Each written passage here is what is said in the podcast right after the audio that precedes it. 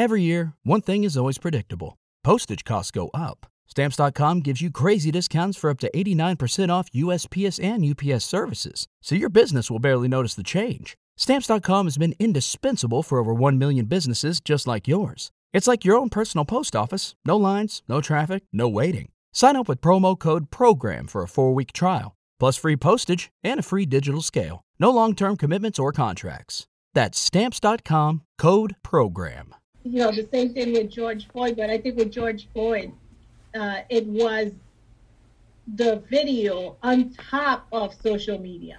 So it, it was it was the death of, of, of Floyd, uh, and and Rodney King survived his beating. Oh yes, um, that's true. And, uh, but uh, not to you know to minimize any of this, mm-hmm. yeah, because both of them were tragic. You know, all of these situations were tragic.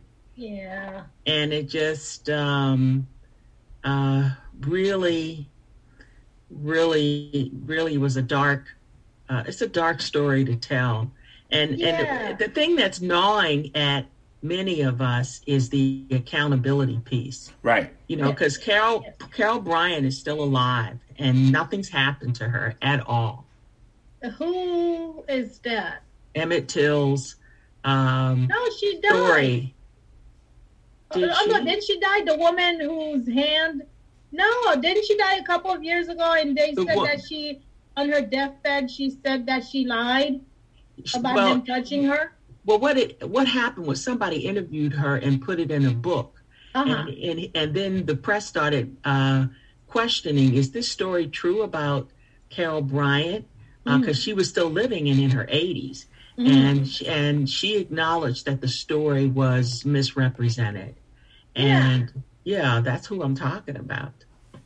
Yeah, and I don't. I believe she she's died. still alive. She's I don't. Still alive, I, really? Wow. Yeah. Okay, I'm renaming, no. renaming you, uh, Claudia. Because we want you to get all your accolades. well, as as as we start on time, it is six oh two. Thank you. Every Wednesday at six p.m., we start. You be the judge. Um, as our partner Marilyn Pierre is getting us all straight with our names and things like that. And she keeps us on track, which I love because I'll go off the rails quick. And then we have the the judge Claudia Barber. We are just a spectacular team. I love it. I'm so glad that we partnered up to do You Be the Judge. It's about information understanding, and hopefully you get an understanding to put yourself into an action because I kind of wrote today, I was writing these articles. I really people think people get bamboozled because they're so emotionally attached or detached, but they don't have the information. And if they have the information, they completely don't understand it. And then we're talking about legal issues. We're talking about stuff like why didn't you do this? Why couldn't you do this? That we just don't know. And I'm glad to have two esteemed attorneys on here to say and, and to pick through those weeds for you so you can say, well, if you did you do this? How about this? What's your next step? So thank you. My partners, Marilyn. And you have more than two lawyers on here, and we're That's so true. glad about that. So, and a judge. well, you know, the, the, I'm glad that Dr. Dyer uh, uh, explained in in really relevant terms uh, the fact that some issues and cases are complicated, mm-hmm. and when we bring up the, the notion of of understanding the judicial system, how it works, uh, that's important. That's an important chunk right there. Now, both Marilyn Pierre and I came together because we both ran in contested judicial elections. And many of the voters are not familiar with how the contested judicial election system works. They're not they don't understand it when they get their ballots. Not everybody, but but some people don't understand why is it that certain judges on the appellate level were were votes of yes and no and then at the trial court level it was pick one or two or three or four of the five or something mm-hmm. to that degree and the, it takes a it takes uh, a piece of um, uh, uh, a, a, long uh, a long detailed explanation to go through every phase of how that came to be, and and why uh, voting for trial court judges is so so so important. And why it is that when people try to amend the, con- the Maryland Constitution to keep people from voting for trial court judges, why we need to fight Right. We need to go back to the legislature and allow our voices to be heard. And don't be afraid to testify before the the Senate Judicial Proceedings Committee or the House Judiciary Committee committee. You let them know that you care and you want to decide who your trial court judges are and not uh, some unelected judicial nominating commission that have already shown who they are. They practice exclusion. They practice exclusion not just of Hispanics, of uh, but uh, uh, in various counties. It, it, you know, it's it's all about you know who you know, etc. You but, mean um, you mean they're not taking the new um, equality training and diversity that's going around? They won't take those classes. very interesting. I have not seen that that is the case. No. Uh, these people are handpicked, and uh, uh, many of them are handpicked by the governor, uh, and some are, are handpicked by bar associations. But the, but the danger in that is mm. that there's no accountability. There's no audit of what they do. You know, if they have people on uh, on the commission that uh, are ideologues, you know, there's nothing to root that out. Uh, there's nothing to root out white nationalists. There's nothing to root out, um, you know, their picks of uh, uh, people uh, based on uh, who they know uh, versus the qualifications of the candidate. That you know, they don't use rubrics necessarily no. on a scale of one to ten and then rank rank the applicants. You know, it's it, it's all. It, oftentimes, it's all about who they know and who looks like them. What's scary? who's going to be favorable? But what's scary is if if if they if it, it's not so much who looks like them, but what who what policies they believe in also. Right. Because right. not everyone right. that looks like you is for you. Exactly. And exactly. and, and Glad we you said that. Yeah, oh man, we got to say that. But mm-hmm. so let's look at some of the numbers, small numbers. 22 million people associate themselves with Nazism. Mm. Right? 22 million in the United States, not around the world. 22. 70 million people voted for the other guy, right? Out of that other guy, one out of 10 people who don't consider themselves neo Nazis, one out of 10 believe in neo Nazis' views. That's roughly another 42 million people. Mm. That's a lot of people in places that you don't see, that you don't talk to, but they are moving this wheel of injustices against certain types of people. You know what I mean? They don't have to be out there protesting. They don't have to be out there doing anything else. As long as they put the right people in the right places and the and the few of us who don't vote, we are then concerned, how did this happen? Well, let me t- you just explain how it happened. You're not you're not understanding, you don't have enough information and you're definitely not voting. Right, exactly. Yeah, and I, and I think, you know, I wouldn't be so upset about what they're doing in terms of putting whoever they wanted in there if the people were doing a good job. I mean, they're in there and they're doing a miserable job, and we are the ones who are suffering because of that. You know, and that's why when people hear that Maryland incarcerates a higher percentage of its young black males than any other state, people, I mean, they're shocked by that no matter how many times I say it, people are like, "Oh my God, I can't believe that. How did that happen?" Well, that happens because you put a bunch of uh, judges in there who give them excessive sentences and who don't see them as you know human beings. They're like, "Oh, okay, well, you know, we need some people to go to jail to work for 17 cents an hour. We well, don't mind the taxpayers paying fifty thousand dollars a year for." You know, somebody to work for uh, Starbucks or Victoria's Secrets or you know a bunch of the other corporations but that you know, use prison labor. that the, the other thing is that I'm glad you, you you touched on the point of sentencing because I saw on Attorney Ben Crump's Facebook page just to this week or even today um, uh, a, a, comparison of the person who put who, who spilled millions of of uh, sewage in to make bad make bad water um, in Flint, Michigan, got a one year jail sentence.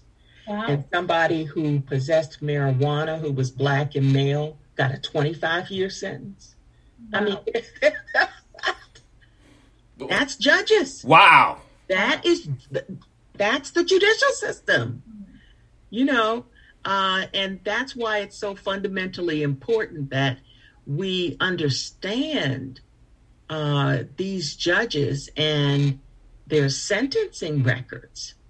And you know, um, uh, there's you know there's a question as to whether or not someone that has a 15 year term and does disparate sentencing, you know, it takes 15 years to get that person off the bench. Mm-hmm. That's a that's a problem. That's a problem. You know, or, you know, should the sentence should the terms be 15 years or or something shorter than that? Well, if if there's something egregious that a judge does, what is the way to get them out of the bench? It's the Judicial it, Disabilities Commission, but those those commissions are no more effective than the people that serve on them.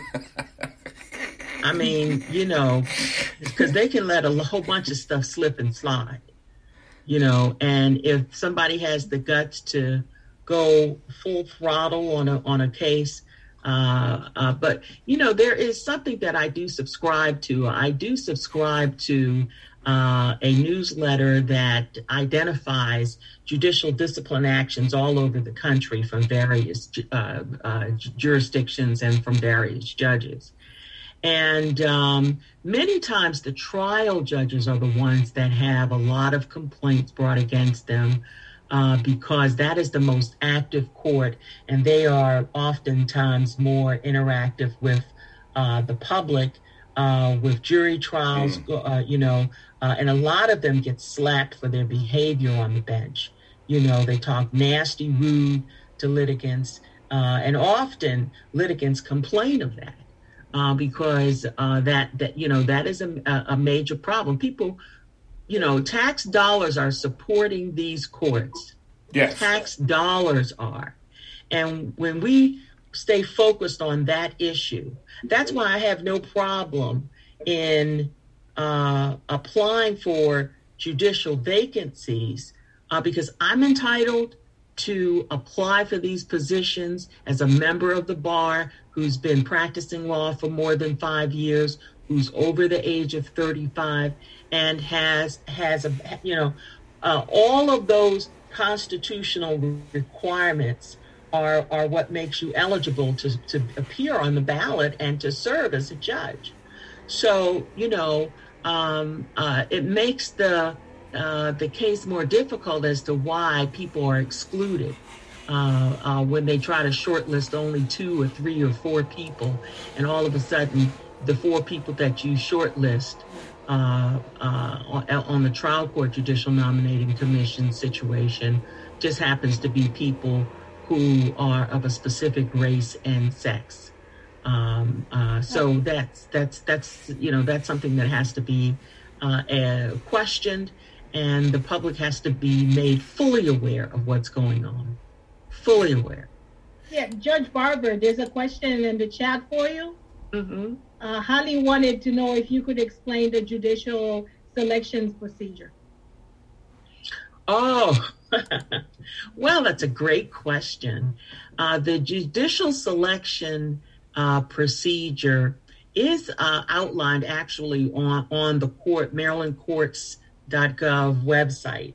And um, uh, there are, um, there's a district court, there uh, is a circuit court. There there is a court of special appeals, and what recently passed is Maryland Supreme Court, but it, it was called the Court of Appeals of Maryland. So judges are uh, uh, generally in all of those specific state courts. Uh, number one, judges cannot serve past the age of 70, so they have to be less than 70 years old. But the judges on the district court, on the circuit court, on the court of special appeals, on the court of appeals, they are all appointed by the governor when an, when a vacancy exists. Uh, but under Governor um, Marvin Mandel's administration, he put together what's called an executive order, just like President Trump signed executive orders. He put together a, an executive order that has been the model for other uh, governors uh, that allows, that sets up or establishes judicial nominating commissions in all of the counties uh, to allow uh, the governor to have picks on that that that those judicial nominating commissions, and what those commissions do uh, if is they um, actually uh, interview the applicants and they shortlist uh, the applicants based on whatever they say. But before I mean, you before you continue, even the short list, how well, I'm not going to talk about how did it get the list. Can is that list viewable for the public. yes, whenever a vacancy occurs, that you know, if you Googled Maryland judicial vacancies, you would be uh, routed to a link of current judicial vacancies that have been publicized to the general public, and it identifies, you know, what judge is stepping down or or how the how, how the position became vacant. It could become vacant because of retirement. It could become vacant because uh, another vacancy uh, was created by statute, uh, by, was allowed in the budget and created by statute. It could become uh, vacant because of death, because of um, uh, someone stepping down for other reasons, uh, retiring early before 70, etc uh, but but the name of that person appears, and then it identifies the specific county uh, uh, that is uh, at issue or the circuit in the, in the event it's um, at the circuit level. Now the district court judges, which is the small claims court and landlord tenant court, when those judges do not run in contested judicial elections, but trial court judges at the circuit court level, they do and can run in, you know, because every, uh, you know, uh, um, vacancy and appointment that's filled may not result in a contested election. It's up to others to apply, uh, file a certificate of candidacy, and run for a specific uh, a seat on the circuit court in the county where that individual resides. So that's the reason why the trial court uh, has this issue with uh, contested judicial elections. Uh, but, um, you know, I, I don't agree that the Judicial Nominating Commission should have the final say on who your trial court judges are, you know, uh, because um, uh, in the case of Anne Arundel County, uh, for 368 years, they've never had a, an African American female. Now, they've already shown you who they are. The Judicial Nominating Commission has just practiced exclusion up and down. And there's no accountability for that at all. Uh, so when I ran in 2016 uh, for Circuit Court Judge in Anne Arundel County, uh, I was faced with that uh, situation where uh, uh, many of us qualified, fully qualified, applied through the Judicial Nominating Commission process and they just disregarded us and you know went uh, with uh, in the case in Anne Arundel County that trial that specific trial court was a segregated trial court from 2005 all the way up to 2017. How can a court be segregated? How can a court be segregated? It's segregated because the Judicial Nominating Commission is getting by with practicing exclusion. That's why it's segregated. You know, uh, they bypass every single uh, opportunity to uh, allow uh, diversity on the bench, uh, uh, which is much needed, and just created a situation where um, they were only shortlisting whites only. And, you know, just in your face. um, uh, situation from 2005 all the way up to 2017. People had uh, to look at an all white court, and they did this with no shame, no shame whatsoever. Uh, so, um, you know, and, and Anne Arundel County is not the only county where that, that has happened.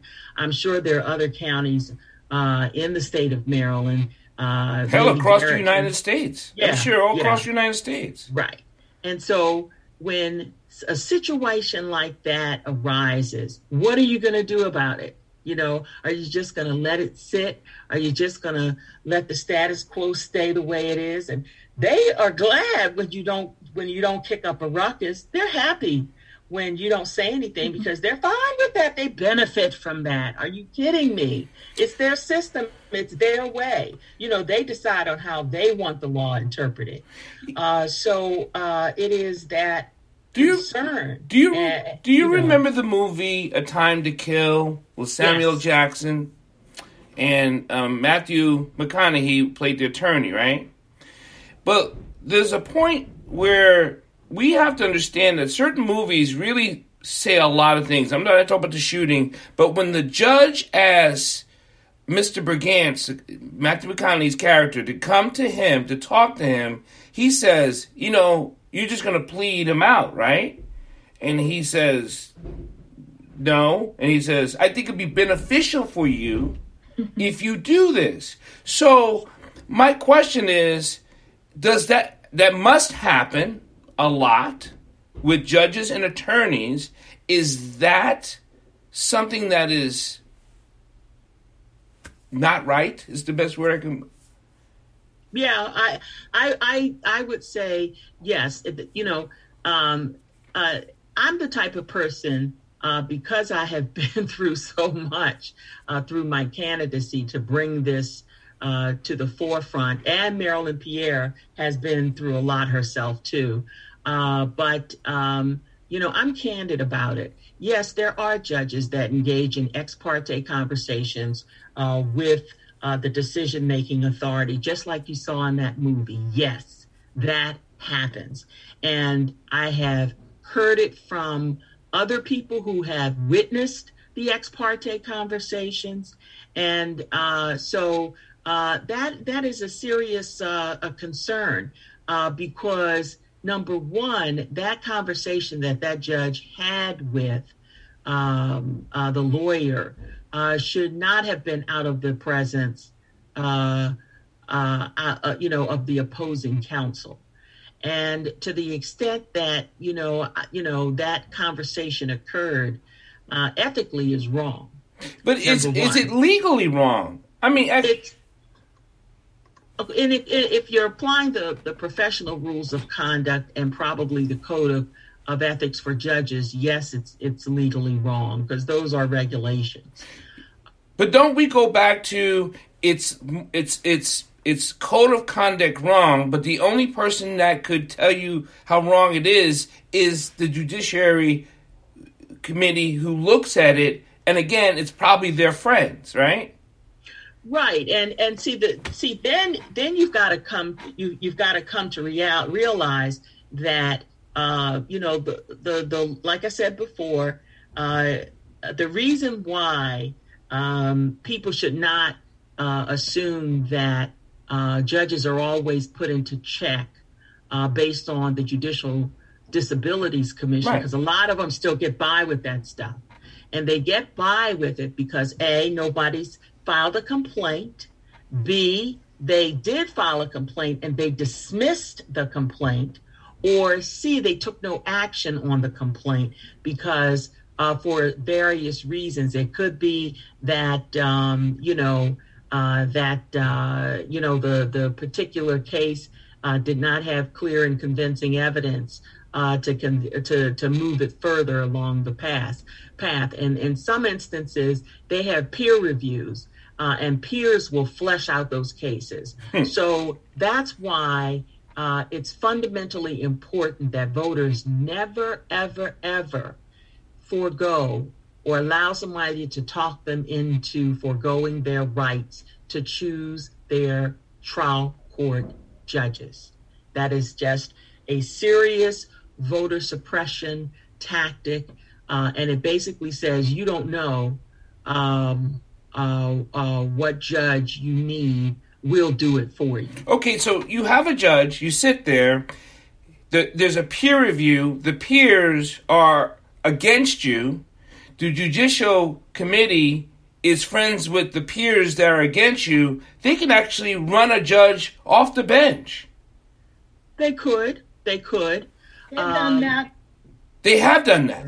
They, they have, have, done, that. But most yeah. of the time, the, the, the, the case of removal is usually based on extreme circumstances. Most of the time.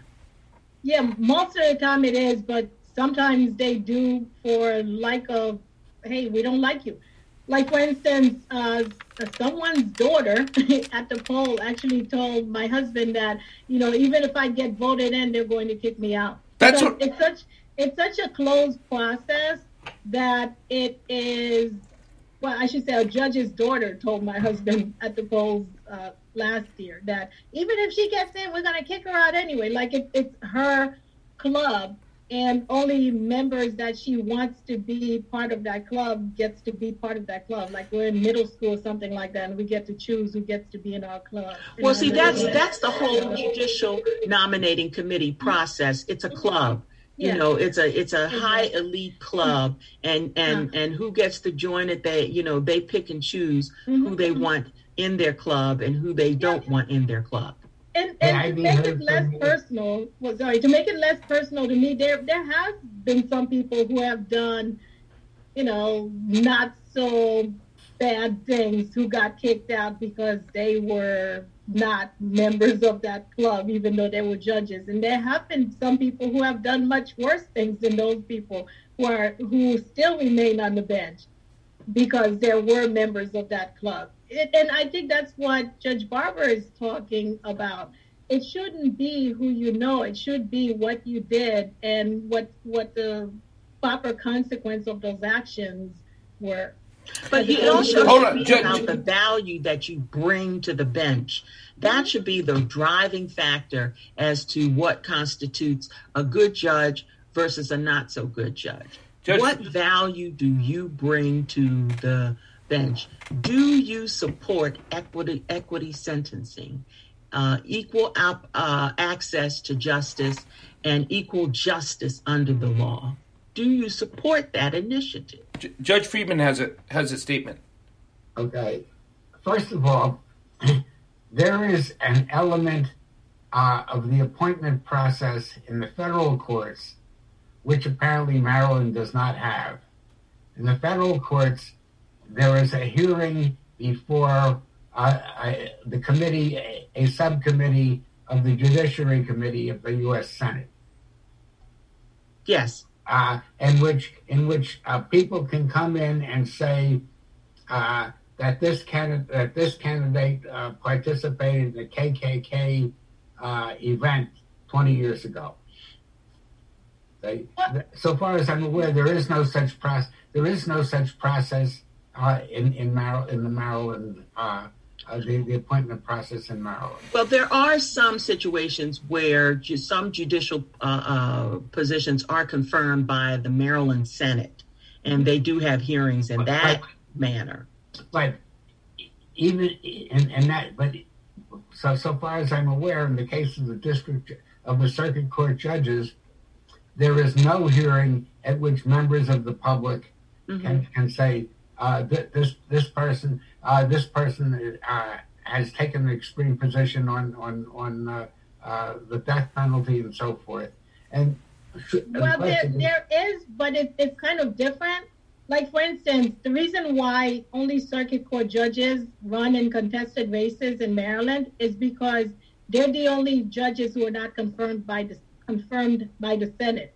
The district court judges, the Court of Special Appeals and the Court of Appeals, whatever new names they are now, I guess I'm going to have to learn them. You know, they get confirmed, they get appointed and they get confirmed confirmed by the Senate. The circuit court judges do not. They just get appointed, which is why they have to run in contested elections. But in terms of the public having an ability to say, hey, we don't like this person, they could send a, a letter to uh, the administrative office of the courts. I, I, just I just put in in the chat the a website for people for the vacancies as well as who has applied for the vacancies and who's what the deadlines are for certain vacancies and who is in the pool, meaning whose name is going forward.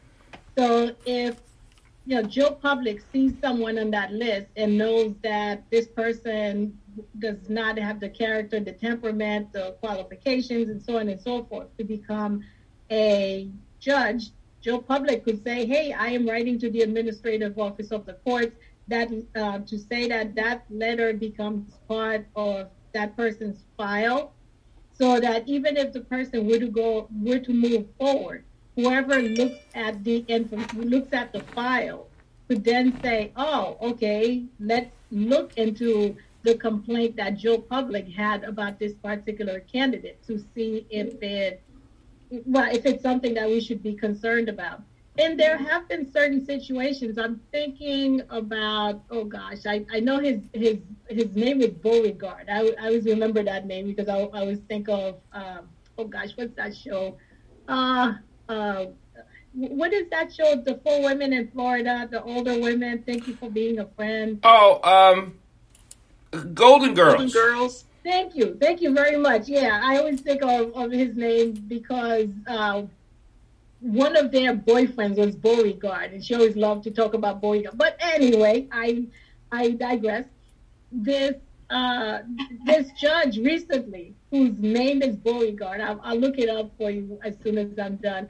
Uh, he was a state's attorney and uh, some county in southern Maryland the black police officers brought a discrimination case against him because the black police officer said that he was discriminating against them because they were blacks. And, and I thought that this was a really interesting case because the you know, usually it's the defendants who are saying, "Hey, by the way, you know, this, this person is racist." Instead, it's the black police officers who are supposed to be helping the prosecutor uh, well, they're supposed to work. They're supposed to help each other out to get to get the defendants convicted. And the black police officers were like, "We just we just want you to know that this person is racist."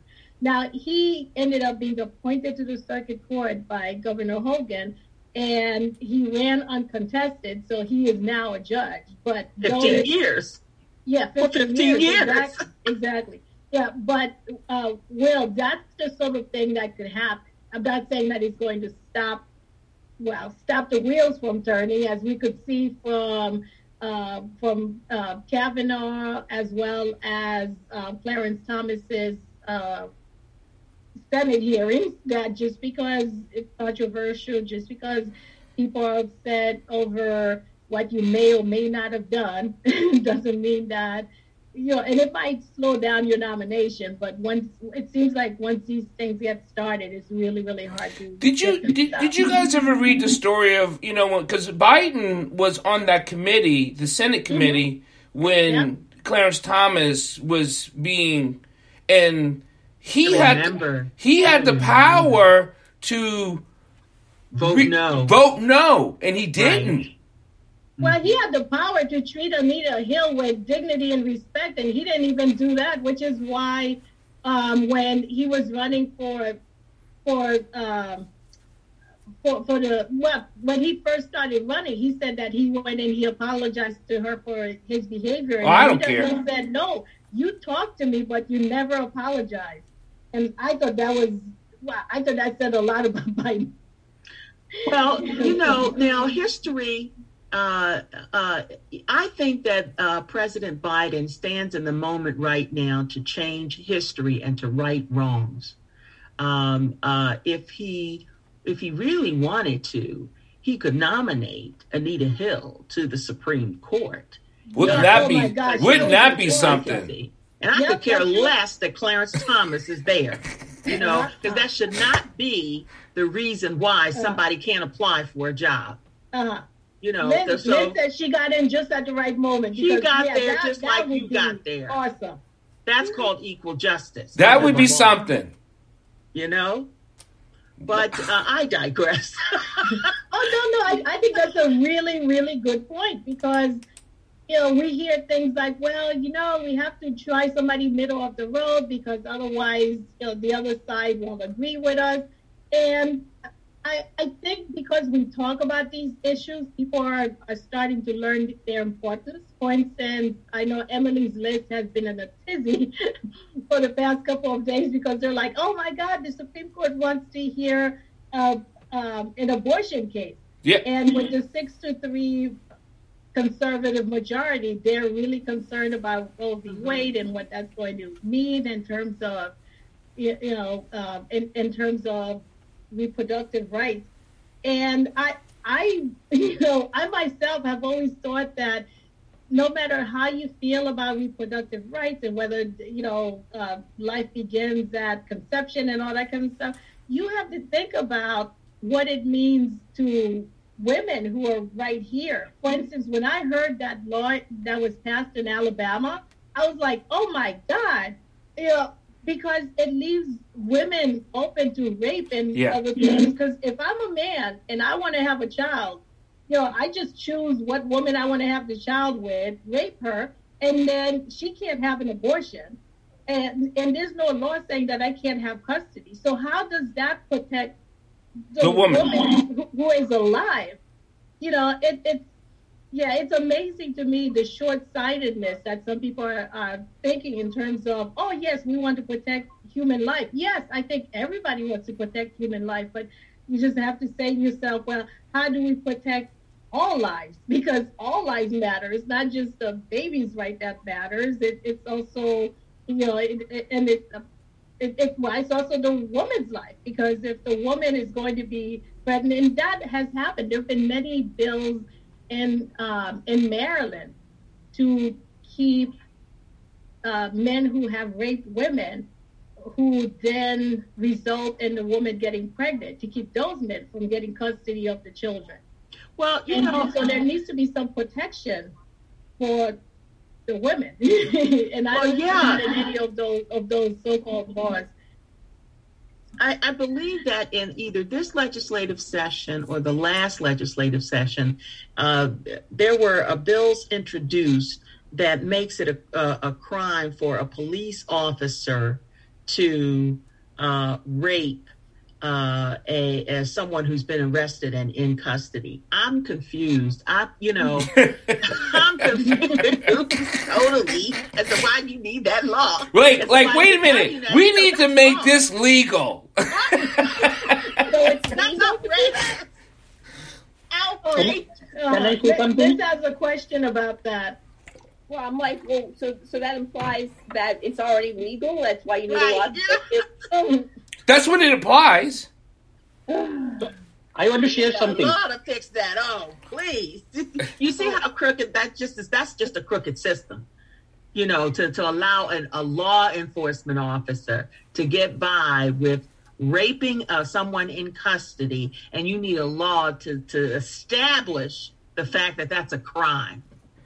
No, that's just so yeah. backwards. I I don't know. But Meekum had a question. Is yeah. He, oh no, he's yeah. I'm there. I can see. On, oh, I see you now. Okay, sorry, yeah. you have your hand raised. No, thank you very much. Thank you very much. And uh, Judge, I can't agree with you more on this. Okay, and uh, I uh, when I got assaulted in my own house, I first called the police to file a charge against the police because I got assaulted. Right? Lawfully, if you get assaulted in your house, what you do? You call police, right? Mm-hmm. So I called 911 and I called, they, they said that go to the local police station. I called local police station. They will not take. Then I wanted to talk to a surgeon. So the surgeon recorded all the conversation. Okay. And I didn't know that he was recording, but what he did was he did it with his body camera. He never said that to me, first of all. And he recorded everything and he said he's not going to arrest a police officer. Okay. Now I know there is no law that says that if somebody gets assaulted and somebody calling you for the, you don't take action because they are police officers. I went to the commissioner, district court commissioner. I, I was doing the charges. Then I wrote the truth. I wrote those officers who assaulted me was police officers. When the commissioner saw those as police officers, they didn't file the charges. So, mm. so Marilyn, I got a question. They referred it to the state attorney's office. Thank so, you. so the question is, he, and Mitchum brings up a good point. What if they go into a house with a warrant that they have for a particular person? They believe is at this particular house. They rough them up until they find out by the time they get into the car back to the police station with an ID check, it's not even the right person. What happens then? Oh, well, I mean, just like anybody could make up. Oh, did you say they rough him up? Of course. Well, yeah, because they, they take him down, they handcuff him, they really, yeah. you know, they it, it's it. This is a whole thing. They tear up the house, they bring him down to the police station. They're like, "Oh, this is not even the right guy." What happens? Well, First of all, I'm thinking whether you have the right guy or not, there's no reason to, you know, mess up the house and do all that kind of stuff unnecessarily. And sometimes it just seems like when you, when you look at the wreckage, it just seems like unnecessary. And second of all, if they have the wrong person, they have the wrong person. Everybody could make a mistake, and uh, and hopefully nobody dies, and that that happens. Uh, well, I shouldn't say regular. That has happened where they have had the wrong address, the wrong, or they go into, or they have the right address, but they went going to the wrong uh, wrong place. Yeah. So un- unfortunately, that happened. Is there repercussions? Is there? I mean, a sorry is not going to do it, but uh, well, well, you know, that's sorry is what what happens in that situation. I, I think nowadays more and more people are being held accountable. Like for instance, the two uh, brothers who were recently exonerated were I'm sorry, were they exonerated or were just were they just released from jail? It, they were found not to have uh, committed the murder that they were found guilty of. And so they, they left jail. But the prosecutor who prosecuted them has lost his license because uh, he lied, and that's why he lied, and that is one of the reasons why these men were convicted. And so now there's going to be people are looking at the consequences and saying, hey, you can't, you as a prosecutor cannot lie just because you want somebody in jail, because this is what happens. You end up having people who are innocent. And, and Lord, there's a difference between not guilty and innocent. You know, not guilty means that you were not found guilty of what you were accused of. You know, innocent means that you did not do the act at all. Like, for instance, you could be not guilty because of a of a technical error right. or because the state just couldn't prove your guilt because they you know they have George Zimmerman. Yeah, yeah, exactly. George Zimmerman. George Zimmerman is is not guilty, as opposed to those two brothers who were actually innocent because they did not do whatever it is that they were accused of doing. Miss Marilyn. Uh, yes, Mr. Me- Mr. Bernardi, okay. sorry. Oh, okay. no problem. Uh, can I can I just respond to Dr. Dyer? Yeah, sure. Okay, Dr. Dyer, I want to tell you my story. The officers didn't have a warrant, okay? They assaulted me, entered in my house, and when I asked them to leave my property, they put their feet on my door so that I cannot close my door. Mm-hmm. And they forcefully come inside and try to drag me from what you call, uh, try to choke my t-shirts collar, the same thing like what happened in New York and tried to pull me outside from my own house. And then my wife came from the top floor. Then they saw my wife and they they said, Oh, now they are holding my hand saying that you are detained. I said, I am detained in my own house. They said, Yes. And I said, You came inside my house without a warrant and I didn't give you any permission. They said, Because he think I was escaping from my own house. I said, I am escaping from my own house. Mm. And the officer said yes. And I did file a complaint to criminal charge against them. Went to the district court commissioner. I, as I said before, I went to the police station. No, not when I filed a complaint uh, on the phone to the police station. They denied to file charges against the police officers. Went to the district court commissioner. They denied to file charges, but they referred that to the state attorney's office. State attorney's office didn't even interview me, didn't even talk to me didn't even see the evidences. They denied to prosecute. Then I filed a complaint to the Internal Affairs, Department of Internal Affairs. They have I didn't, they have had a detective who was very nice, the first one. Then they changed the second detective who said 90% police shootings are justified. And I asked them, where did you get that uh, data? And then the assistant director of the department said to me that there is no data. That was totally wrong. I, then I request for recusal of this detective, the second detective who was assigned, and the first detective was removed uh, to have that either first detective or somebody else because it, this is totally, to my understanding, is biased in favor of police when somebody already have 90% of says that okay it's justified police shooting so this in Montgomery County? Yes, Montgomery County, yes. And the director said, the deputy the director said she will be recommending, because deputy director was a person of color. She was a lady. Initially, when she called me, she said that she was not in favor, but after talking to me, I was able to convince her with my logical interpretation and legal interpretation. And I gave her the example of the Attorney General uh, under Mr. Trump, who recused himself from the Russia probe. I gave that same uh, same example. So, assistant, the deputy director acknowledged me and said that he's going to just run it through the director, and hopefully the director will acknowledge. But that director didn't acknowledge. Said, "Oh, he's going to stay." Here's a question I have for and all then, the. Here's a question I have for all the attorneys.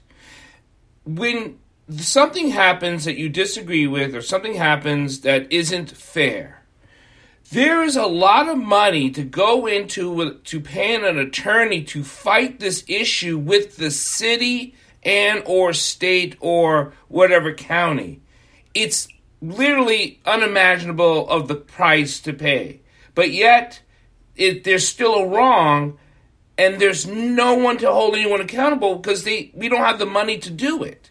So that's like I think that's part of the caste system. That's the only way gotcha. I can describe this.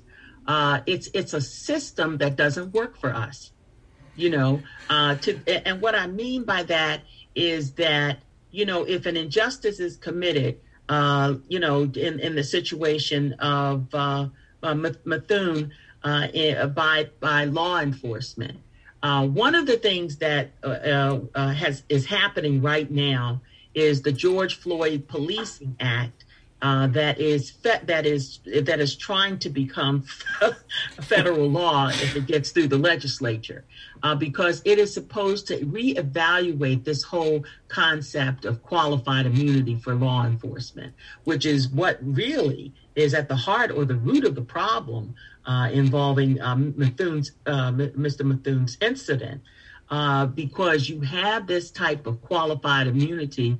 You know, they they you know they shuck their you know they um, you, you know they could care less if um, uh, uh, police are held accountable for uh, making an arrest, uh, even if the charges are are are are, are dropped.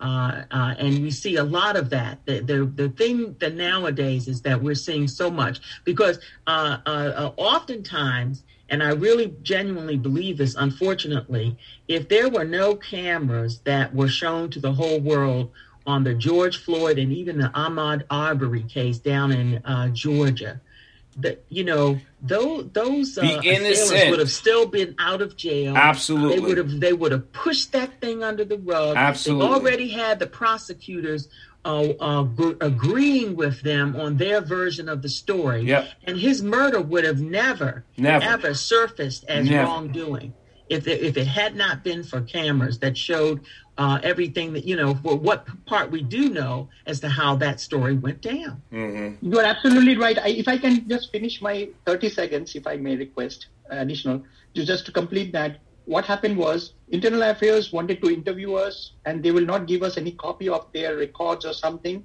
and we felt very uncomfortable. So we said them, let's have everything by email. They will not listen, so we didn't go through them. So they did their own investigation. They found the officers at fault. Okay. The resolution for an assault was counseling inside my own house. So internal affairs found those officers guilty, but counseling was there, the uh, outcome of it. And in, and also state attorney's office, initially I didn't have the body camera. They told me in email saying that I was not assaulted. But when I got the subpoena with the body camera, because that also record Dep- department of Montgomery County denied to provide, then I told them that you will be contempt of court if you don't give it to me. You have a, a subpoena. Then they released that. And in that video, I was assaulted. It was there. And one of the surgeon even switch off his body camera, Montgomery County. That is also there. So now here's something. Here's something you should know about body cameras. The public has a right uh, to be involved uh, when uh, body camera uh, uh, policies are established in police jurisdictions. Um, you know, especially when they're being instituted, we should be able to, we, we should speak up and, and, and weigh in and say, whenever an officer shuts it off, then that's grounds for discipline. It, you know, it could be up to termination, especially if there's a fatality. We don't want to hear your version and somebody died. We want to hear the whole body camera how this went down. You no, know, so it's accountability. Or start or, or start having your own body camera. Which is sad. That you gotta have your own body camera. No, and you are absolutely right. And after that, state attorney came back to me and said, "Oh, he touched you, yeah, but it was not an assault because he didn't put you in the ground, kick you, or punch you." And that's what state attorney's office. So they contradicting their own statement, being an attorney, I am so surprised. But anyway, that's my, I just wanted to let you know. So just to answer to Dr. Dyer, without even a warrant, without having a legal reason for coming inside my house, I was not a felon, no legal jurisdiction. They found the officers at fault and they gave me a letter, both officers at fault. But what their resolution? Counseling of an assault in my own house. That is Montgomery County Merit. Thank you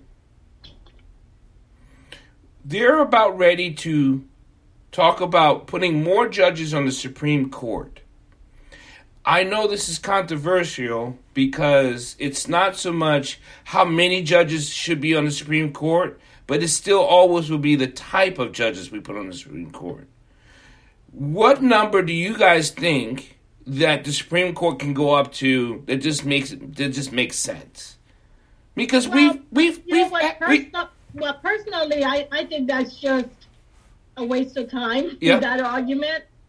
Uh, not only that, but I think the Supreme Court, Court gets so much attention that it blocks out so much of the, the so courts. much of everything else that's being done. Yes, the Supreme Court is really important. I understand that. And yes, it should get some attention. But so much is not getting the air that it needs because oh my gosh what is, what is this what are these nine people on the bench going to do? And, and i always find it really interesting how they're supposed to be impartial but we already know what the decision is going to be and who's going to vote which way by the time we get that. Well, but, but oh yeah, I, I just I just wanted to briefly share that um, when it comes to increasing this the U.S. Supreme Court, the number of, of justices on the United States Supreme Court. See, I I'm I'm all focused on that righting a wrong. You know, those appointments under the Trump administration, especially of uh, of uh, uh, Ruth Bader Ginsburg's replacement um, uh, right in the middle of, a, of, of an election.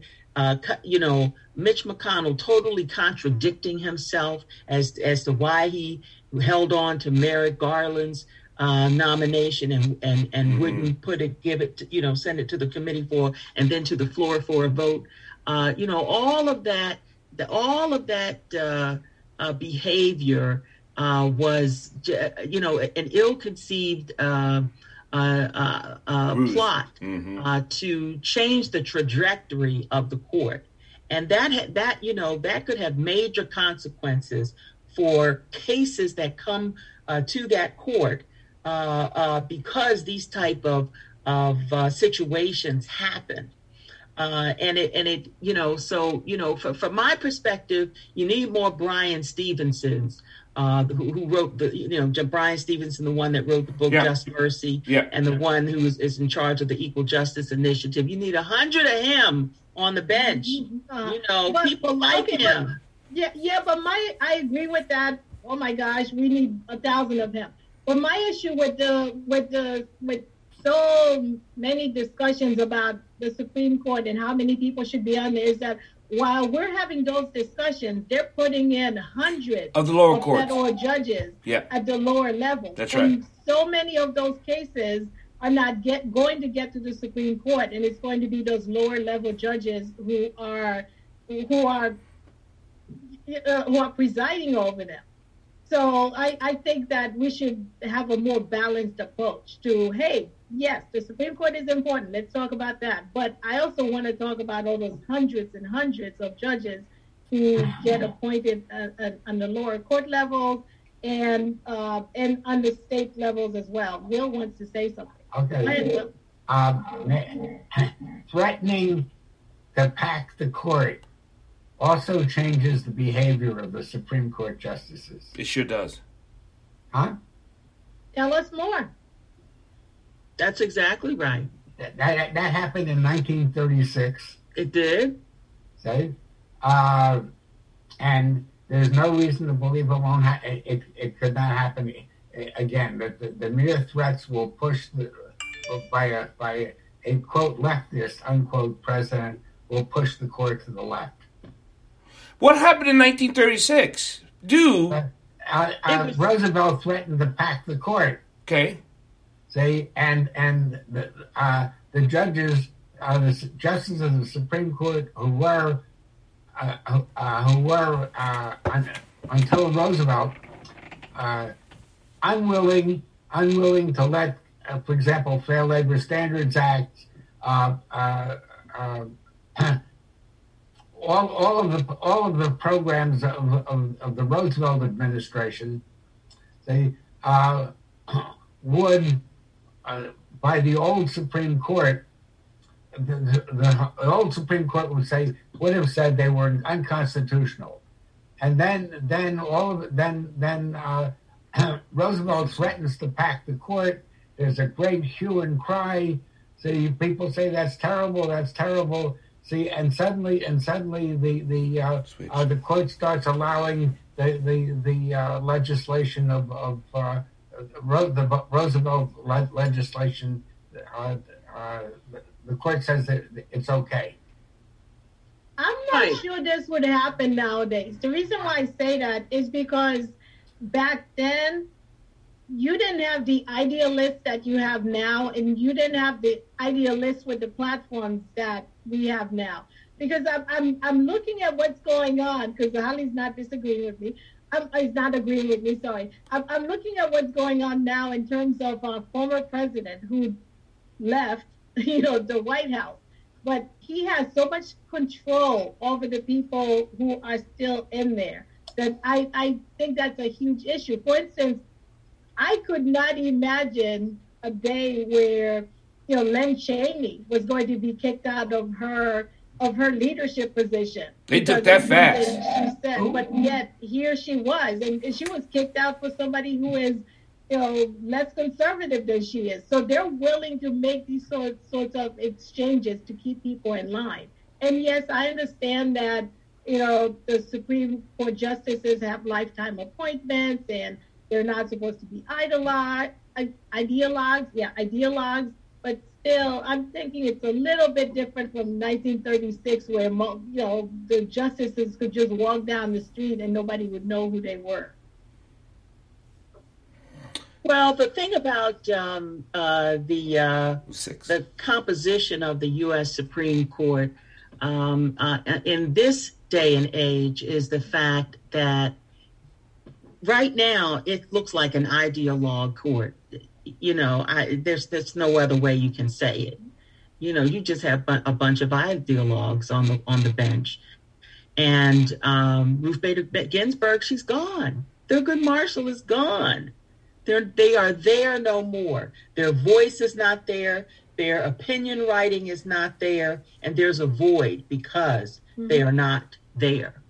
Uh, but uh, how uh, those positions were filled is in everybody's mind. They know, they know the, you know, they know of, of the inconsistencies and and and how you know they ju- they just bummed rushed and the nomination through um, and and robbed Merrick Garland of uh, his opportunity to be a Supreme Court.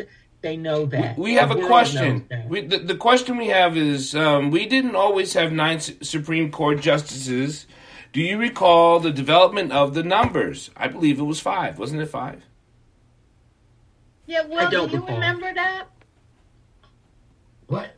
I asked the question, and I don't specifically remember the development, but it seems to me over time, as the as the nation grew, grew in size right. and population numbers, the number of Supreme Court justices similarly rose because it's not it's not mandated that we only have nine just or we have a certain number of justices. It's it's a flexible number. Right. So I don't think there's anything holding the president back and, and Congress back from making more, maybe 11 judges, justices.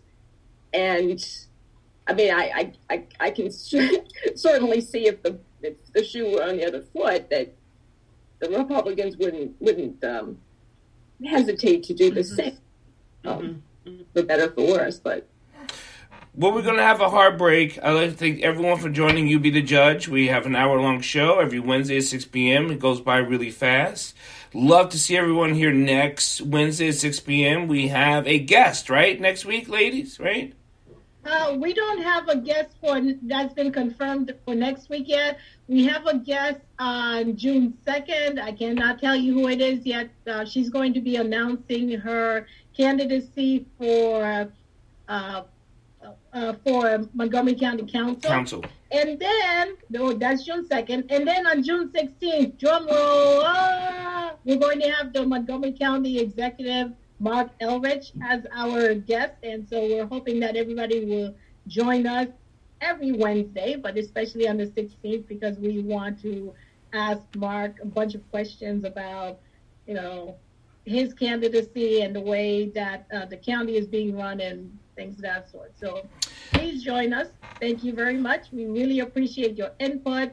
I, I think it's a great conversation and I could keep going all day, but Dr. Dyer has things to do.